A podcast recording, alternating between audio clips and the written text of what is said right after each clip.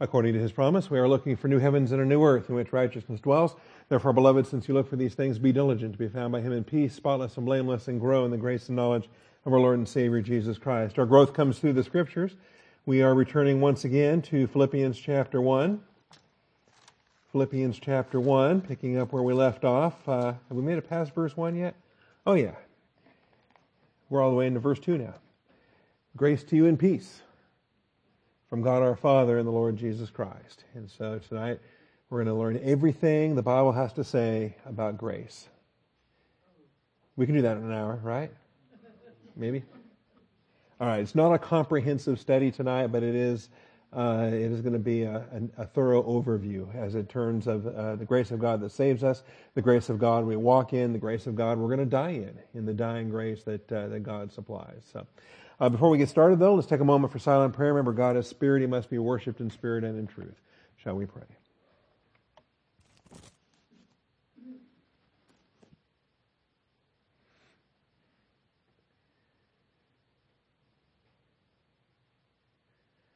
Heavenly Father, we do come before your throne of grace tonight, once again, completely unworthy in ourselves, but in Christ, Father, we thank you for the grace provision you've made for every spiritual blessing in the heavenly places in Christ.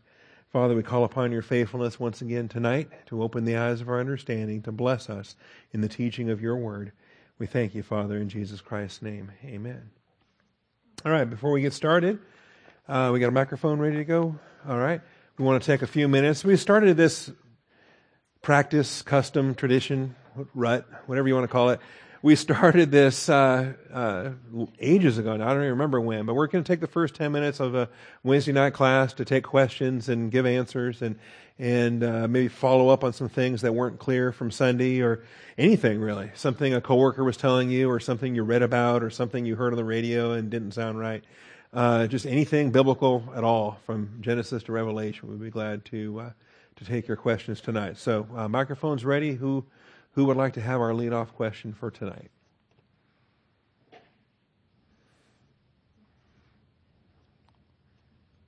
Everyone's too humble to take the first question, so we'll skip that one. All right, let's go. Uh, we'll get. She's not not humble. Okay, we'll let Bill have the first question there, then we'll bring it. Um, yeah. Uh-huh. My, my, first question has to do with um, uh, 1 Corinthians. Uh, we see in uh, 1 Corinthians uh, verse uh, chapter one, verse 5 uh-huh. um, when it talks about uh, the church at uh, Corinth. They really they had everything. I mean, all the spiritual gifts, the excellent teaching, um, the the knowledge, um, but yet there still seems to be obviously that there was problems within uh, the uh, the body with the uh, division. Mm-hmm. amongst who was with who and, and, who followed who and so forth. my question is, um, can we say that that church was spiritually stunned, even though that they had everything? Mm-hmm. Um, were they still, um, because of their division, uh, not fully spiritual as far as walking with you know in the spirit and things like oh, that? Oh, totally, yeah, yeah. We can say that, and Paul can say that, and Paul did say that in uh, in chapter three. And uh, but you're right. It says you were enriched in uh, in everything. You were enriched in Him in all speech and all knowledge but remember, knowledge puffs up, but love edifies. And so when they're minus the love, then they get the schisms, they get the divisions, and all of that. It says you are not lacking in any gift. They had all of them. All 11 of the permanent gifts, the, the temporary gifts. Paul himself was an apostle. They had all the gifts. And yet, uh, they fell short. I think um, in 1 Corinthians 3, he says, I couldn't even talk to you as to spiritual men, but as to men of flesh, as to infants in Christ. And so they, they didn't grow. It stunted their growth and it hindered them from growing. And prolonged carnality will do that. In fact, prolonged carnality, I, I believe, even causes a regression where we, we get more immature in our faith than we used to be, reverting back to an adolescent or a childhood state by uh, virtue of that prolonged carnality. So, um, and so you got to get nursed back to that with the milk and not the solid food and, and the aspects there. So yeah, I would I would point to 1 Corinthians three, those first uh, few verses there to highlight that. All right, we'll cross the aisle here if you want to pass the microphone over. Yes, sir. Thank you. Um, the uh, chapters from 46 through 51 in Jeremiah that we're going through, uh-huh. um, the for the most part, judgments or messages to the nations and Right. to the tribes and different f- folks. Um, since they were recorded by Baruch, or um, were they mailed out? I mean, sent by messenger to that particular group? And forgive me if you've covered this and I wasn't here, but uh, Mhm. were they? Uh, how did these specific messages, like to Egypt or any of these others, how did they get a message from God Right. specifically? Since you know they don't have the communications that we do today. hmm that's Uh, true. Um, well, the short answer is we don't know. Uh, the longer answer is a lot of educated guesswork, based, you know, informed speculation. Um, but we do know that uh, in chapter 25, Jeremiah took a tour. I call it the Jeremiah World Tour because he went to all these Gentile nations and he was commanded to, to speak to those kings and make them drink from a cup. And uh, in drinking from this cup of wine, uh, and then the messages that he delivered to those to those Gentile nations, uh, it's, it's conceivable that those uh, he he conducted that ministry at that time and left the written text behind uh, as he departed. And so, simply because um, it appears to us in the form today as chapters 46 to 51 doesn't mean that it was originally in that form. That uh, you know all Scripture is God breathed and profitable, but as the Holy Spirit inspires it, for example. Um, in later years, then additional collation can happen, and and and um different activity as far as what, what went into the canon of Scripture. So uh, all of the Psalms are put in the order they're in now. Um, the additional chapters were added to the end of Jeremiah, I believe, by Baruch. But even though Baruch took those chapters and put them at the end, I still accept that they were Jeremiah's authorship. I- I, think the only chapter that was Baruch's authorship was chapter 52, that detail the things after Jeremiah dies. Uh, much as I think uh, the final chapter of Deuteronomy was, was written by Joshua after Moses died. So, um, but no, I, I suspect uh, Jonah went to Nineveh. I think I think other prophets went to Gentile lands beyond what we know, and uh, and specifically since Jeremiah was a prophet to the Gentiles, and we know that he had that tour in chapter twenty five. Um, it, it may be that the, the written messages were left there at that time. Thank you. Uh-huh. And if we can pass the microphone down. Oh, you don't have one? Oh, never mind. Well, then we can. Okay. Hand it back to Chris then, and we can cross the aisle even. We can be bipartisan today, although I notice we're kind of slanted to the left tonight. But do we have uh, any questions uh, on this side? Right. Oh, it's always from my perspective because I'm the one talking. All right. Well, then, if there's nothing else, going once, going twice, then let's, thank you, Chris. Let's uh, take a look at uh, Philippians, talking about grace and peace. And uh, these are more than just throwaway um, terms. All right. Seems to work. Um, grace to you and peace from God our Father and the Lord Jesus Christ. You know, it's a standard greeting uh, that Paul includes in all of his writings. Uh, even uh, Peter and, and John will adapt some of this in their writings, uh, depending on which epistle you're looking at. The uh, grace and peace are common benedictions in everything Paul wrote. Plus, uh, as we saw, let me pull the slide back up here where we left off, and I don't want to get ahead of myself there. How about right here? Did that work? All right. I'm trying something new. I tried it worked kind of worked this morning and the slide presenter view in uh, PowerPoint. So, all right. Um, but here we're talking about grace and peace. We're talking about charis and eirene, and uh, this benediction. Grace and peace are common opening benedictions. And when you look at it, there's Romans, 1 Corinthians, 2 Corinthians, Galatians, Ephesians, Philippians, Colossians. You know, is there anything that Paul did not start with, with grace and peace? Um, 1 Thessalonians, 2 Thessalonians, 1 Timothy, 2 Timothy. I should put little stars by those. Uh, Titus, Philemon. So that's it for Paul. Okay. Um, with 1 and 2 Timothy, it's, uh, he adds mercy in there. It's grace, mercy, and peace are his benedictions to Timothy. And, uh, why might that be? Um, you have to ask him. Those why questions we don't always get answers to. Uh, but when he's writing to the young pastor, he does uh, add the element of mercy to uh, to his personal benediction. Uh, but Peter employs it in uh, 1 Peter and 2 Peter, and John employs it in 2 John, and in uh, Revelation, in Revelation 1 4. You have the grace and peace benediction to start their, uh, their correspondence. At the end of the book, with a closing benediction, then it tends to be grace alone. Uh, it's the most common closing, and uh, you have the verses there at the end of Romans, at the end of 1 Corinthians, 2 Corinthians, Galatians, Philippians. You see the list on the on the board.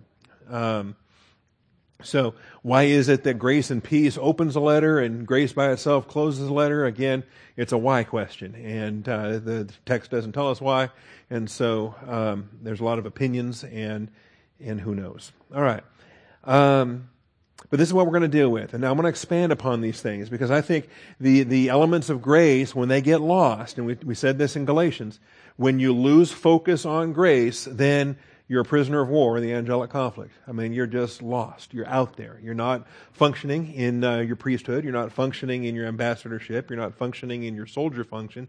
Everything is gone when you abandon grace because God's a God of grace and his protocol plan is a grace plan. And we want to be clear on that. So, uh, I'm going to give you some, some points here on grace and some points on, uh, on, or a point on grace and a point on mercy uh, or peace as we look at it, and then uh, take it from there. Uh, uh, but keep in mind, what we're given tonight is going to have additional applications down the road. Because look what we see here. We have grace in verse 2, but then we have thanksgiving in verse 3. I thank my God in all my remembrance of you. And the connection between grace and thanksgiving may not be as evident as, uh, as it should be, uh, unfortunately. Maybe, maybe that's a flaw of the English language, I don't know but uh, they are in, they are inextricably linked in the in the New Testament and, in the Old Testament. The aspects of thankfulness are praise testimony for the grace of God, and and you cannot separate grace from thanks. And uh, they they come from the same Greek origin or uh, the same Hebrew root for dealing with the Old Testament. Uh, and if it helps, just dump the whole Thanksgiving word anyway. Get rid of thanks and change it for gratitude, because gratitude is is our English cognate form for grace. There's grace and grateful and gratitude and gratis and other uh, other expressions that come via via that uh, etymology as opposed to thanks or thanksgiving. So uh, maybe that'll be helpful as well. So we'll talk about more of these things. There'll be more grace unfolded when we talk about Thanksgiving because real Thanksgiving is a testimony of praise for the grace of God. And uh, we'll show that when we get to that point. All right. The grace of God is what saves us, sustains us, and ultimately brings us into His glory. The grace of God is what saves us, sustains us, and ultimately brings us into His glory. And there are scriptures for all of these, and, and they should be verses that everybody here already knows. okay? There really should be no surprises tonight. Uh, but um, We'll see. And uh, beyond the verses you see there, Romans 3.24, Ephesians 2, uh, 5 and 8, or you can say 5, 7 and 8. Um, Romans 5, 2, 1 Corinthians 15, 10, 2 Corinthians 9, 8, and 12, 9.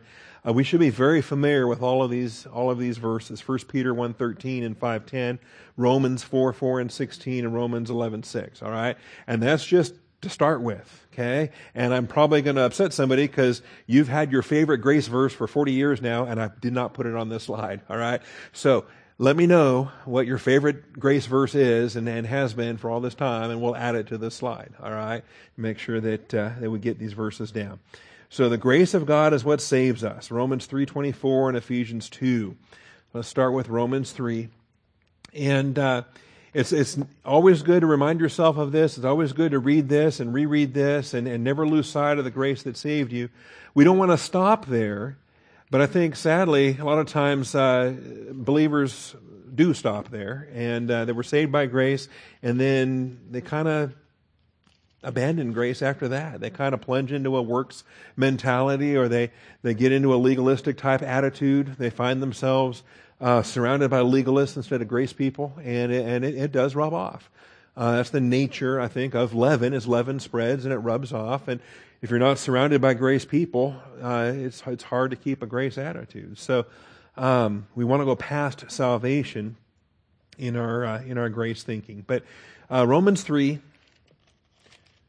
If you ever uh, get trained on how to use the Romans road or, or use these kind of methods for evangelism, then these, again, they just jump out at you here. I'm going to back up to verse 21. Apart from the law, the righteousness of God has been manifested, being written by the law and the prophets. And, and the book of Romans is not only presenting the doctrine, but it's presenting it uh, on a legal basis as um, evidence that is being submitted, uh, you know, data that's being submitted for evidence. And so when you have an expression like has been manifested, we want to pay attention to that. There, there's terms like that scattered throughout the book of Romans. God himself is testifying. God himself is, is making all things known. Even the righteousness of God through faith in Jesus Christ for all those who believe, for there is no distinction. It is the ultimate uh, offer of salvation available to anybody, whosoever will. Whosoever will, whosoever believeth in him shall uh, not perish but receive everlasting life. And we understand this. If you're going to preach a whosoever gospel, then it's got to be on a grace basis. Grace is the only mechanism that can truly be offered to whosoever when it comes right down to it. Um, and so this is what it is. It's not, uh, it's not works. It's not the law. It's not any merit of our own. And uh, it has to be on the, on the basis of, of grace through faith. So, for all who believe, for there is no distinction. For all. And in that for, that explanation verse 23, it's building upon the, the premise of verse 22. For all have sinned, or all sinned, and fall short of the glory of God. And this issue here is the total depravity, is the lost estate in Adam. It's the theological basis on, on which God is able to make provision. He's able to offer a second Adam or what we call the last Adam. He's able to offer a new federal headship that takes us out of our lost estate in Adam. And it's not the sins, plural, we have done. It is the sin, the sin of the world. It is Adam's original sin that condemned him and, and all of Adamic humanity. And that's the, that's the nature of the condemnation. God very graciously, He said, on the day you eat of it, dying you will die. God very graciously condemned all of Adamic humanity that's why her eyes were open, his eyes were open. It was a, it was a positional judicial uh, function of God's judgment to place all of Adamic humanity under that, that sentence of death. The wages of sin is death. See? For all sinned and fall short of the glory of God. Now, being justified. So the all sinned is why then there is an all without distinction offer that can be made. Faith in Jesus Christ for all who believe, for there is no distinction. There are no sinners that are worse than other sinners. You say, well, you're extra bad, so you need extra grace to get you saved. Me, I'm not quite that bad, so I didn't, I just needed a little bit of, you know, slightly less grace to get me saved. See, I'm being silly, of course, um, as far as that goes. So, no, we're all, without distinction, every one of us is Adamic, and in Adam all die, but in Christ all are made alive. And this is how uh, the, the, theology on this unfolds. So, uh, being justified as a gift. What's a gift? It's a grace thing, okay? It is something that's been given by the grace, uh, by His grace, through the redemption which is in Christ Jesus. So when you think grace, if you have a synonym for grace in your mind that means free, change your synonym, all right? Because there is a cost. The difference being we didn't pay that cost. Christ paid that cost. It's God's riches at Christ's expense. If you like that acronym, I do. I like that acronym. I learned that when I was five, I think. God's riches at Christ's expense. G R A C E. Okay? And that's what it is. He paid the price, and I get to benefit. And so uh, we see this here. We are grace is what saves us. Being justified as a gift by His grace through the redemption which is in Christ Jesus, whom God displayed publicly. See that? Again, it's like what we were talking earlier about uh, the righteousness of God being manifested and being witnessed. This is evidence being submitted uh, in a court. This is uh, the righteousness of God, the justice of God, all of His wisdom, all of His love, all of His grace, all of His fairness is on eternal display. And Satan can't he's got doesn't have a leg to stand on if he wants to say that God's not righteous. The whole point for humanity is to demonstrate through the lower creation to the higher creation the uh, the evil of of Satan's rebellion. And it's on display. That's what it's about. So God displayed publicly as a propitiation in his blood through faith. The Father was satisfied. The Son's blood was shed. The spiritual death of Christ on the cross. This was to demonstrate his righteousness. Because in the forbearance of God, he passed over the sins previously committed. And so every Old Testament believer who got saved looking forward to a redemption that would come someday, that faith is now being validated, is being justified, and God is displaying his righteousness for putting those Old Testament saints into paradise or Abraham's bosom and sending the unregenerate to torments on the other side of the of the great gulf. And so now God's righteousness is on display, his justice is on display. By the way, it, it proves that the death is necessary Otherwise, God's the hypocrite and trying to save somebody or say, well, it's okay, I'm a God of love. You can come to heaven anyway. Without the, the finished work of Jesus Christ on the cross is, is an insult to God's character. For the demonstration, I say, in verse 26, he keeps coming back to this, okay? It's not your crazy pastor making this point of emphasis. It's Paul is make, saying this is significant for the demonstration, I say, of his righteousness at the present time. See, we in the church age get to preach the gospel as a completed act, as an it is finished, tetelestai testimony. The demonstration of his righteousness at the present time, so that he would be just and the justifier of the one who has faith in Jesus. And there's so much doctrine wrapped up into that. I just want to kind of throw it out there and let you chew on it tonight and think about it. But if God Himself is not just, then He cannot justify. See? So He has to be just, and of course He is. But to display that, to display that to us, and to display that to the angels, and to display that to Himself, where all of the, the, the testimony is, is there, right? Uh, you can think of it as we hold these truths to be self evident, okay? And here's God displaying these things so that uh, even the accuser and all of his satanic insanity um, cannot deny the reality for what it is. Ultimately, at the great white throne, every knee will bend, every tongue will confess that Jesus Christ is Lord to the glory of God the Father. Okay? Because the demonstration is that he is just and he is the justifier of the one who has faith in Jesus. So, anyway, uh, chew on that as you will and consider uh, some of those concepts. I believe God is one who puts things on display. The church is on display to the rulers and authorities in the heavenly places. There are a lot of things on display. I believe in the fullness of time, uh, for the thousand generations, after the thousand years, there's going to be a lot on display. That God Himself is going to display death defeated. The last enemy that will be defeated is death.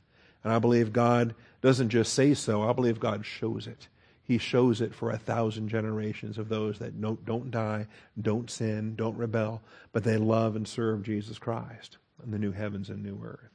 All right, so that's uh, the grace of God that saves us. Over to Ephesians, Ephesians 2. And of course, immediately you want to jump to 8 and 9, because everybody, when they think of Ephesians 2, the only verses in Ephesians 2 are 8 and 9. Um, kind of silly how they get those numbers then. But Ephesians 2 8 and 9, let's back up though. Let's start in verse 5 or maybe even earlier. Um, we got the walk of the unbeliever. Okay? And this is a very active uh, walk, it's a very active existence. Um, it's, it's, a text that, that, folks love to use if they're, if they're going to prove their theology, and, and interestingly enough, they, they, they fall short in that. But uh, you were dead in your trespasses and sins. And this is why, uh, in the, the Calvinist line of thinking, God has to regenerate you first so that then you can believe. And they, they front load that. They front load the regeneration because they think that it's in that then that is provided the capacity for, for faith or, or believing. But it misses the point. All right. And then when I've gone around and around in circles with, with different folks talking about this, they, um, they keep coming back to, no, you were dead. You were dead. Dead people can't do anything. How can a dead person believe? Because uh, if you're dead, you just don't do anything. And that's not a biblical definition of death. Biblical definition of death is separation. And you may still do an awful lot of things in your separated existence.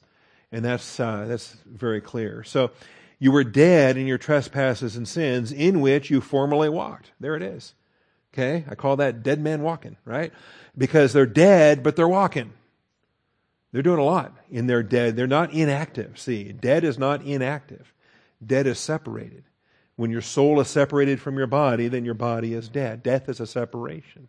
When you're carnal, that's a death. It's called operational death. You're separated. Your sins have created a barrier between you and, and the Holy God. So death is a separation. Spiritual death is a separation. It's not inactivity. You can be very active. Okay? There's a ton of active people that are going to stand at that, that great white throne and say, Lord, Lord, we did this, we did this, we did this. They got a long list of stuff they did. And Jesus says, Depart from me, I never knew you. So don't, don't think of death, spiritual death, as inactivity. They can be the busiest, uh, you know, unbelievers you're looking at. So, um, in which you formerly walked, according to the course of this world, according to the prince of the power of the air, of the spirit that is now working in the sons of disobedience. That's the lost estate in Adam. And uh, they've, they're following after the course of Satan. We get that. Among them we too all formerly lived. And that's an interesting use of lived because that's lived applied to dead people. Okay, so if you have dead man walking, now you got dead man living. And uh, this is the, I don't know, what's that, the living dead is, is something. Um, yeah, so there it is. We all formerly lived in the lust of our flesh, indulging. So now we're, we're walking, living, and indulging. Indulging the desires of the flesh and the mind and we're by nature children of wrath, even as the rest. And I think it's interesting that there's pleasures, there's lusts, desires that are both bodily lusts and mental lusts. Lusts of the flesh, lusts of the mind. Um, it is interesting. All right. Because we have both, uh, of course, an outer man and an inner man. We have a physical nature and a mental nature. But God, being rich in mercy, because of his great love with which he loved us, even when we were dead. Notice, salvation happened when we were dead. He didn't make us alive so he could save us, he saved us while we were dead. Even when we were dead in our transgressions, made us alive together with Christ. By grace you have been saved. And you see what verse 5 does. Oh, I put verse 5 up there with verse 8. Verse 5 puts those two expressions in parallel, in tandem. God made you alive. By grace you have been saved. It's the same thing said two different ways. By grace you were made alive. By grace you have been saved. And so the idea that being made alive can precede getting saved is nonsensical because it's the same thing. You are saved because you have been made alive. That, that living human spirit is your salvation. That is your, your, again, your connection to God. That severing has been restored. You've been reconciled to God. And so you are alive together with Christ. You are saved. Both halves of verse 5 are saying the same thing there. All right. Not only saved us, but then in the, and that's true in, in any dispensation, by the way. That's true from Adam and Eve getting clothed with the animal skins. That's true for all Old Testament saints. That's true in the tribulation, true in the millennium. Anytime somebody gets saved, their, their spirit, their human spirit is being made alive. Okay? For us in the church age, there's even more. For us in the church age, because we are made alive together in Christ, then we are raised up with Him, seated with Him in the heavenly places in Christ Jesus. That's unique to the church age. So that in the ages to come, He might show. Look at that. There's a demonstration. When's the demonstration? In the ages to come. Ages plural.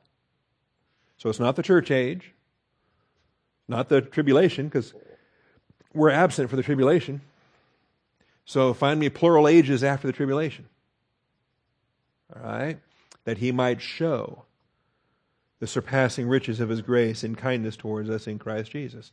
I believe that's then the millennium and the fullness of time. That's the thousand years and after the thousand years. So that in the ages to come, he might show the surpassing riches of his grace. For, again, what's the for about? It's the explanation and the connection with everything that preceded it. For, by grace you have been saved through faith. And that, not faith, not, it's the whole construction, that whole operation, not of yourselves. It is the gift of God, not of works, so that no man may boast. The grace of God is what saves us. Okay? And it didn't stop there. The grace of God sustains us. Romans 5 2. Let's go back to Romans again.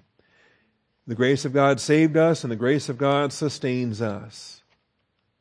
You know, uh, when you think of it, saving grace is just the introduction. and it can't be the last time you ever encounter grace. I hope not. What a pathetic Christian life would that be? See, what, what would the difference be between us and the unbeliever then if we don't have any grace here in time? Are you kidding me? We get grace day after day after day. It's an amazing thing to be walking in grace. How sad would it be to, to be saved by grace and then not see any grace again until you get to heaven? No, we get grace all the time. So, Romans 5, we have justification in chapters 3 and 4, and then we get our sanctification now. Um, anyway, we got a development here. So it says in verse 5, uh, ch- chapter 5, verse 1 Therefore, having been justified by faith, we have peace with God through our Lord Jesus Christ. And we're going to talk about that because peace is our next topic after grace. But then notice, through whom also we have obtained our introduction by faith into this grace in which we stand. And so our positional truth in Christ is a position, it's an estate. And getting saved is just the introduction. And now that introductions have been made, where are we? We're in Christ. We stand in this marvelous sphere called grace. Our introduction by faith into this grace in which we stand. That's not the grace that saved us, that's the grace we stand in. That's the grace that sustains us. That's the, the, the grace we, we live in day by day, moment by moment and we exult in hope of the glory of God. It provides the perspective we need for every test we face, for every conflict, for every difficulty. We can exult in hope in the glory of God. And everything else that then follows. You see the outworking of this? Not only this, but we also exult in our tribulations, knowing that tribulation brings about perseverance, and perseverance, proven character, and proven character, hope. And hope does not disappoint. And so it gets very practical very quickly, doesn't it? It's the, it's the daily sustaining of, of grace as we stand in this, uh, in this estate or in this sphere. And so uh, there it is. Grace is, uh, saves us, grace sustains us. I think about Paul's statement in 1 Corinthians 15:10.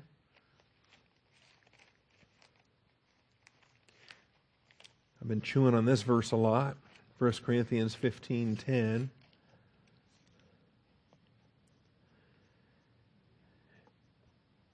And uh, back up a little bit. In fact, this, this verse has been convicting for me um, all year, actually. All right. Verse 9 says, this is the appearances that he makes, right? And the appearances, the post resurrection appearances, this is where he's commissioning the apostles. So he appeared to uh, first to uh, Peter, right? He appeared to Cephas, then to the twelve. After that, he appeared to more than 500 brethren at one time. And, and then he appeared to James and to all the apostles. And last of all, as to one untimely born, he appeared to me also. So there has not been an apostolic commission since the Apostle Paul's commission on the Damascus Road. We can prove that biblically. It says so right there. For I am the least of the apostles, not fit to be called an apostle because I persecuted the church of God. You know, what he did in his unbelief, what he did in, in, his, uh, in his arrogance, his Pharisaical arrogance as an Old Testament believer, um, just hideous. And the thought that God got a hold of him and brought him into the church and uh, commissioned him as an apostle is just extraordinary.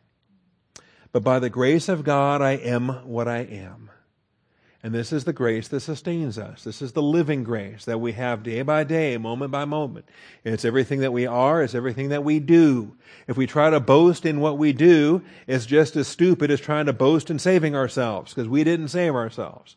Ephesians 2 says, lest any man should boast. We can't boast. If we're going to boast, we got to boast in the Lord. Let him who boasts boast in the Lord. And that, that requires grace. Otherwise, um, what are you boasting about? okay? If, you know, what do you have that you did not receive? And if you received it, why do you boast as if you did not receive it? Uh, if you're oriented to grace, then all the boasting in the world has got to be in the Lord. You can't boast in yourself. Now, does that mean you're lazy? No, because finish the verse. grace is not a motivation to laziness. And yet I've been told that. Other people have said that. The reason why legalism thrives is because legalism can be a guilt manipulation thing that gets people to work harder. And I've had people tell me this. Jim Myers has had people tell him this. He's had pastors tell him this. That, well, if I preach grace, I'd never get anybody to serve around here. Well, try it sometime, pal. Let me tell you something. Preach grace, you get all kinds of people serving, and, and serving for the right reasons. That's, that's even better. So, by the grace of God, I am what I am, and His grace toward me did not prove vain or empty, but I labored even more than all of them. See, if Paul would have been a, a decent Texan, he would have said, All y'all, right? And he labored more than all of them put together. Yet not I, but the grace of God in me or with me. See, grace sustains us. And it's by the grace of God we are what we are, and it's by the grace of God we do what we do. And so we, we from our perspective, then, we're just going to keep our eyes on Him, we're just going to keep working hard. And the more that grace orients us, the more we want to work harder.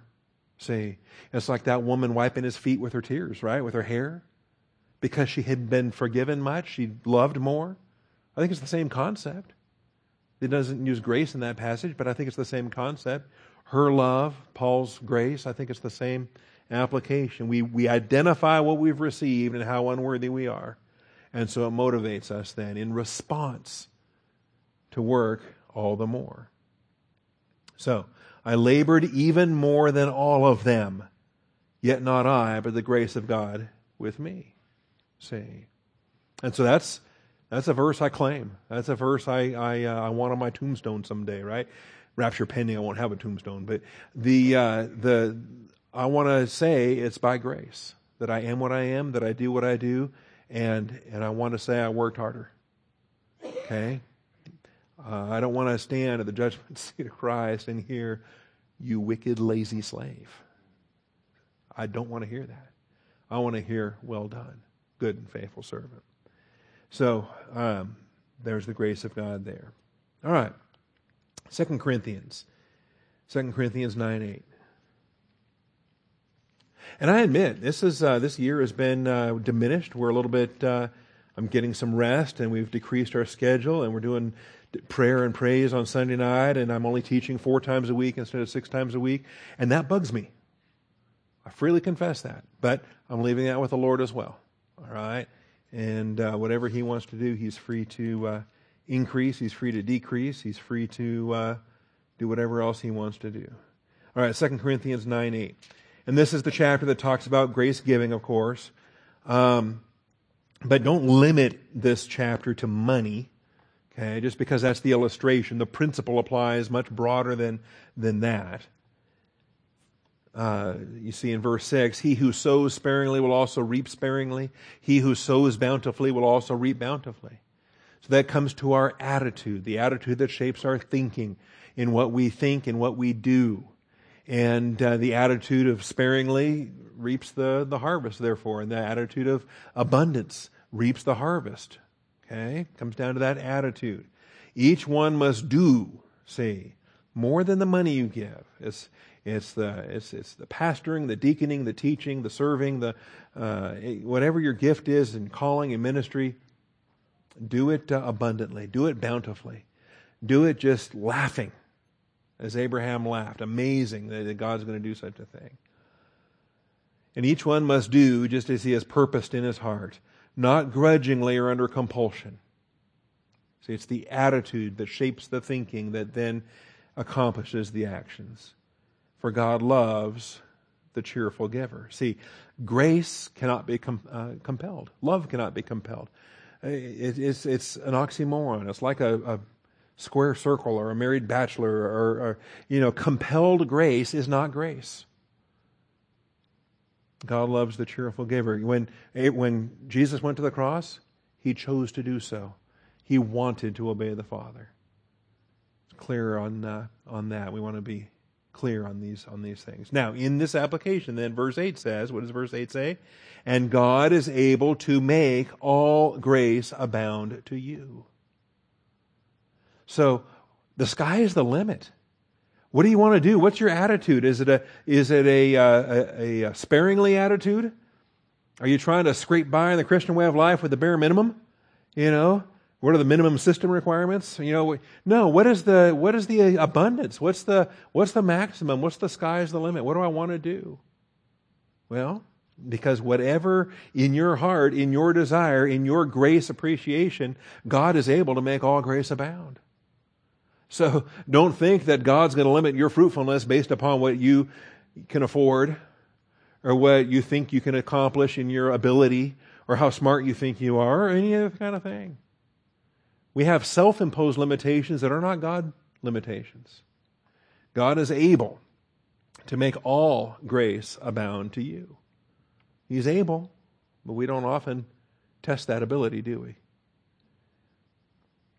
To make some grace, a lot of grace, all grace. How much, how much can we access? All of it. okay? Because that's how He designed it. That's what grace is. And if you say, well, I don't think I've deserved that much. What are you, Catholic? okay. The only ones I know that pervert grace into a kind of a works thing are the Catholics. They think that you've got to work to earn the grace of Mary or the grace of Jesus or the grace of something. And it's, it's not works. All right. God is able to make all grace abound to you so that always having all sufficiency in everything. How many absolute terms do we have here, right? We saw a lot of absolute terms this morning in Proverbs 12 is a neat thing. But look at this. Here's a lot of absolute terms. So uh, God is able to make all grace. That's, a, that's an absolute term abound to you. So that always, there's an absolute term. Having all sufficiency, there's an absolute term. In everything, there's an absolute term. It's our fourth one now. You may have an abundance for every good deed. There's another absolute term. There's five of them there. I mean, that makes a point, doesn't it? It drives it home again and again and again. That's what grace is about. For every good deed. I think if you do something apart from grace, it's not a good deed. It's human effort. It's wood, hay, and stubble. You're going to see it burned up at the judgment seat of Christ. But if you're operating by grace through faith, it's every good deed. And you get to see the gold, silver, and precious stones piled higher and higher. And I love that. I want to have a whole chain of angels up there with wheelbarrows just to, to haul away all the gold, silver, and precious stones. Because that's how much I want to throw at my Savior's feet. I don't want to just have a couple of, you know, nickels here and there and some loose change and kind of toss it at Jesus. How insulting is that? He's worth so much more. So it's grace, and it's grace that sustains us. Uh, over to chapter 12. Still in 2 Corinthians, but chapter 12.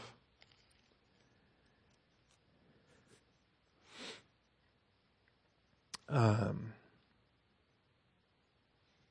in verse 9. Of course, this is the thorn in the flesh episode. He was caught up to the third heaven, and we, we had some fun with this. And we've got to track the, the, the context on this because he said it was 14 years ago. And uh, we recognize where this fell in the life of Paul ministry. It was before Antioch. It was in that era when he was serving in Tarsus before Barnabas went and fetched him, and he spent a year together in Antioch. Um, Anyway, he's caught up to heaven, into paradise. He heard inexpressible words which a man is not permitted to speak. All right? So, all these hucksters that are selling books these days, there seem to be a rash of them about things they saw in heaven or going to heaven or this and that and coming back and writing books and selling movie rights and all this other stuff. I'm not, I don't believe any of them are real. Okay? Because of this passage. Paul wasn't allowed to, to sensationalize it. Not, a man is not permitted to speak. In fact, he was given a thorn in the flesh to humble him, to keep him from exalting himself, to keep him from selling movie rights and getting rich. okay? And all these people writing their books, I want to say, well, where's your thorn in the flesh? To keep me from exalting myself, there was given me a thorn in the flesh, an angelos of Satan. A fallen angel was assigned to him for personal tormenting to torment me, to keep me from exalting myself. Remember Lazarus and the rich man? He went to torments. Paul didn't have to go to torments. He had it everywhere he went. This, this fallen angel assigned to, uh, to do this. And concerning this, I implored the Lord three times that it might leave me, and he said to me, My grace is sufficient for you, for power is perfected in weakness.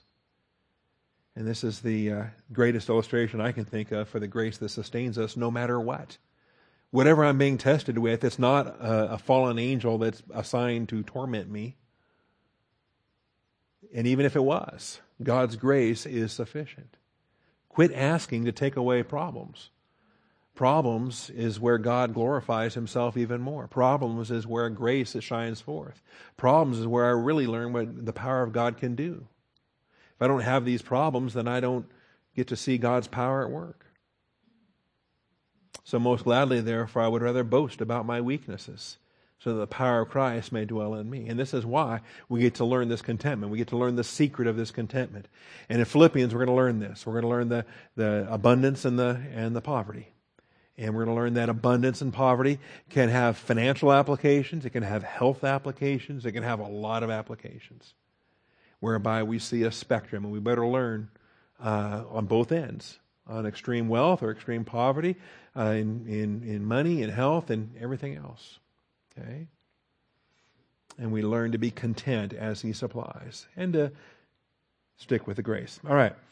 Ultimately, grace is what brings us into His glory. And I think that there is an eternal perspective on this as well. There's a whole doctrine connected with dying grace, but the grace that, uh, that, that brings us through the veil into glory, into eternity, that grace that, where we transition from mortality to immortality, there's a grace when we get there as well. That's surpassing. It's beyond anything we can imagine here in time. And, and I thought I was going to highlight this as we were in Ephesians 2 not that long ago. Do you remember verse 7 in the midst of this? It talks about in him. Let me back up here. Ephesians 2 7. And uh, so that in the ages to come, this is grace that continues to pour forth beyond the church age, beyond our mortal existence. Because in the ages to come, guess what? We're not mortal anymore. We're immortal. We're glorified. We're in, we are um, spectacularly conformed to His glorious body. So that in the ages to come, He might show the surpassing riches of His grace. This is why I think sometimes the I know Colonel Thieme taught grace and super grace and ultra super grace and different categories of things there. But ultimately speaking, we, we, we only get the, the deposit, the down payment here in time. It's ultimately in the ages to come that there are dimensions of things we're not even suited now to, to fully apprehend. But it's in the ages to come he might show the surpassing riches of his grace in kindness towards us in Christ Jesus. I think the um, ultimate, um, sometimes uh, the judgment seat of Christ is taught as a works thing and a consequences, and well, that's what you've earned and deserved because you were in fellowship, so it's good gold, silver, and precious stones. It's not carnality, so it's not wood, hand, stubble, and, and, and whatnot. And, and all of that is true, but it also, I think, we have to, we have to understand that in, the, in a context of grace. Because let's say there was gold, silver, and precious stones. Let's say you did stay in fellowship. You think you did that in human effort? There was grace in that work as well. And there was even more grace. So it's all grace. That's why we throw it at his feet. We don't claim that we earned it. Anyway, in the ages to come. How about 1 Peter 1.13? You know anybody that's taught 1 Peter? all right. 1 Peter, I'm teasing, of course. Lewis has spent a lot of hours in 1 Peter. I don't think he even got out of chapter 1. So let's uh, look at chapter 1 and verse 13. Notice, prepare your minds for action. Isn't that great? I love that. See, Christianity requires thought. Let my people think. I think it's, it's just, you know, that's why our churches, our style of churches are so small. And because uh, you got to think, it takes work. You can't just sit there and be entertained and feel good about whatever. Prepare your minds for action. Keep sober in spirit. Fix your hope completely on what? On the grace to be brought to you at the revelation of Jesus Christ. Grace is what saved us, grace is what sustains us, and grace ultimately is going to be revealed in a way beyond anything we could ask or think at the revelation of Jesus Christ. We're going to be so saturated with grace, it's going to, you know, we're going to think, wow, did we even know what grace even was? okay? At the grace to be brought to you, the revelation of Jesus Christ. That's what it's about. We're looking forward, see, the new heavens and a new earth in which righteousness dwells. Um, anyway, over to chapter 5.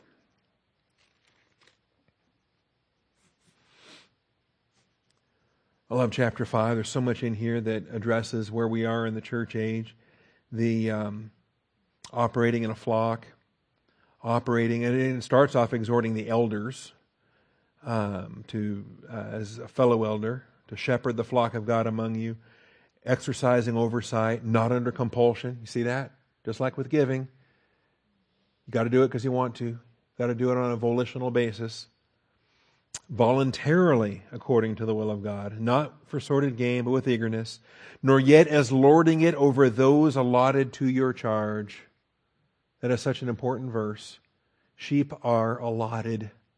You think about when Joshua walked through and gave the land grant and gave the allotments and told Benjamin, here you go, and Issachar, here you go, and Zebulun, here you go. Okay? The flock is an allotment. And uh, there's the church universal, of course, the bride of Christ but and under the great shepherd or the chief shepherd he's called here the chief shepherd but then there's the particular local churches there's the specific lampstands whereby individual sheep are allotted to particular shepherds. And if they're faithful they'll be rewarded. So nor yet as lording it over those allotted to your charge. That's the only criteria right there in my book. That's it. People go church shopping and they're looking for whatever. I don't know. They're, they're looking for, you know, a singles program or they're looking for music or they're looking for, is there daycare for my kids or is there a, I mean, they got a long laundry list of stuff, right? There's one criteria. To whom have you been allotted? Ask yourself that. Ask Jesus that. Ask, who, to whom have you allotted me? Because that's my assignment. And then it says, proving to be examples to the flock, and when the chief shepherd appears, you will receive the unfading crown of glory. So those first four verses are all keyed into the elders there. And then it says, you younger men likewise. I love the likewises. Okay? And uh, all the doctrine of verses 1 through 4 now comes to the younger men. Be subject to your elders, and all of you, likewise, clothe yourselves with humility toward one another. For God is opposed to the proud, but gives grace to the humble. And so we have a passage here that deals with grace. So therefore, humble yourselves under the mighty hand of God that he may exalt you at the proper time. So there's grace in time, but there's grace in eternity. And so uh, we see it here. And there's conflict along the way, of course. There's the adversary prowling. Um, resist him. And then verse 10 after you have suffered for a little while. Okay? 80 years, 90 years, 100 years, whatever. It's just a little while. The God of all grace. Remember how much grace? A little bit of grace, a lot of grace? All grace. God is able to make all grace abound to you. Why? Because He's the God of all grace. Who called you to His eternal glory in Christ, He will Himself perfect, confirm, strengthen, and establish you. And what a day that's going to be. Okay? That's why to live is Christ, but to die is gain. So the grace of God, the God of all grace, is the one that brings us into His glory. And uh, the process here, what a, what a delight. Finally, grace rejects any works or merit. I don't know how to be more blunt than Paul, and he was pretty blunt in this, but Romans 4 4, Romans four sixteen, Romans eleven six, again and again and again, if it's works, it's not grace. If it's works, it's not grace. So quit thinking in terms of what you've earned and deserved. Okay, I know I've deserved the lake of fire. So that conversation's over. Let's get past what we've earned and deserved. Let's uh, let's celebrate the God of grace.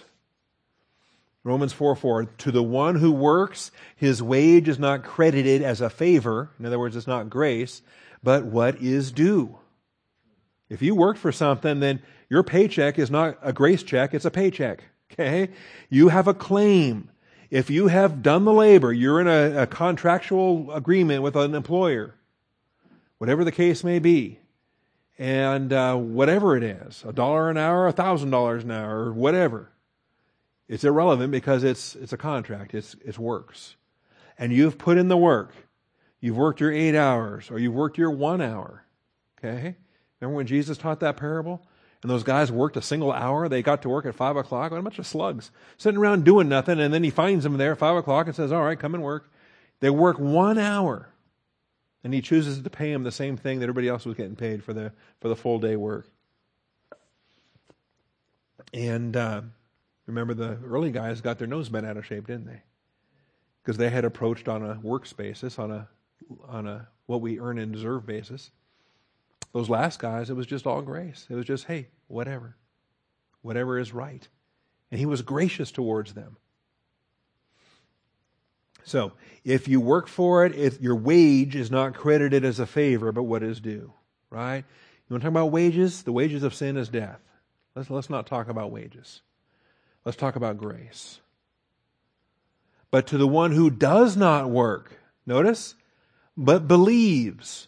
Now, believing is an activity, but it's not a work.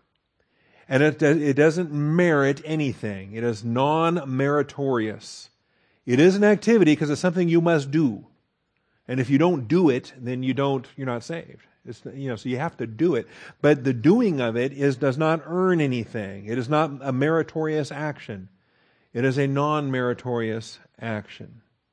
So the one who does not work but believes in him who justifies the ungodly, his faith is credited, reckoned, counted, logizomai, considered as righteousness. And that's what it's about. Faith is the only mechanism that can be the grace mechanism that accepts what God is freely offering. Otherwise, apart from faith, apart from trusting Him for what He promised, it's works. And you think you have a claim on Him. you don't. You just think you do. And that's why uh, um, it's, it's due. Okay? If you've worked, then it's due, something that's due. You have a legitimate claim. You have a hold on them. Hey, I worked. I put in my labor. Now you owe me. I have a legitimate claim on what is due, and you are in my debt until you pay me. That's not grace. Uh, same chapter, look down to verse 16. For this reason, it is by faith for this reason. It's the only mechanism that is compatible with a grace operation in order that it may be in accordance with grace, so that the promise will be guaranteed to all the descendants, so that it can be a whosoever offer. Not only to those who are of the law, but to those who are of the faith of Abraham, who is the father of us all. If it's not faith, then it's works. And if it's works, it's not grace. By definition, it cannot be any other way. Finally, then, 11.6, Romans 11.6. What happens when you pervert grace? It's no longer grace. You can call it grace, but it's not grace. That's why sometimes I even, I, and I get it, I like free grace. It's a good term. I, I've used it.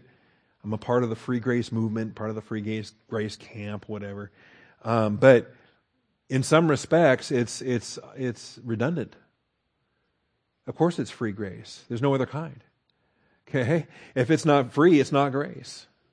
But, okay, I didn't coin the term, so I'll, I'll go with it. But anyway, in the same way, then, there has come to be at the present time a remnant according to God's gracious choice.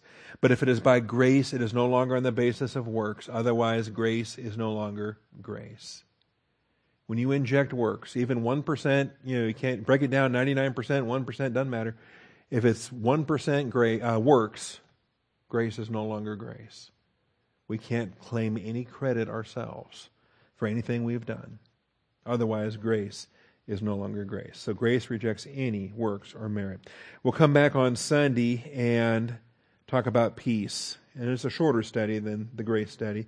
But the finished work of Christ gives us peace with God. We saw that already in Romans 5. And this peace then is also an estate. It's also a sphere. It's also an attitude. And if we lose track of the peace perspective, it's like losing track of a grace perspective. You end up fighting with other people. We're supposed to have peace with one another. We have peace with God. We should have peace in every circumstance and detail of life. And it's a peace that only Christ can give. It stands opposed to the peace this world offers. This world offers a phony counterfeit. It calls peace, but it's not a peace. And we'll talk about that as well from John 14, 27. All right, Father, thank you for your truth. Thank you for this time together tonight. We pray for your hand of blessing upon this study as it's gone forth. Uh, it doesn't stop just because the the uh, the words stop. Um, true, the human being stops speaking, but your word is alive and powerful, and it has gone forth. It will not return void. I pray that it would be received with humility, that it would be implanted, that it would dwell richly, that it would continue to speak and continue to work and continue to uh, have effects in uh, in the hours and days and months and years ahead. Father, make use of of this word tonight in powerful ways for your glory, for your good pleasure. I thank you, Father, in Jesus Christ's name. Amen. All right, walk in the light as He is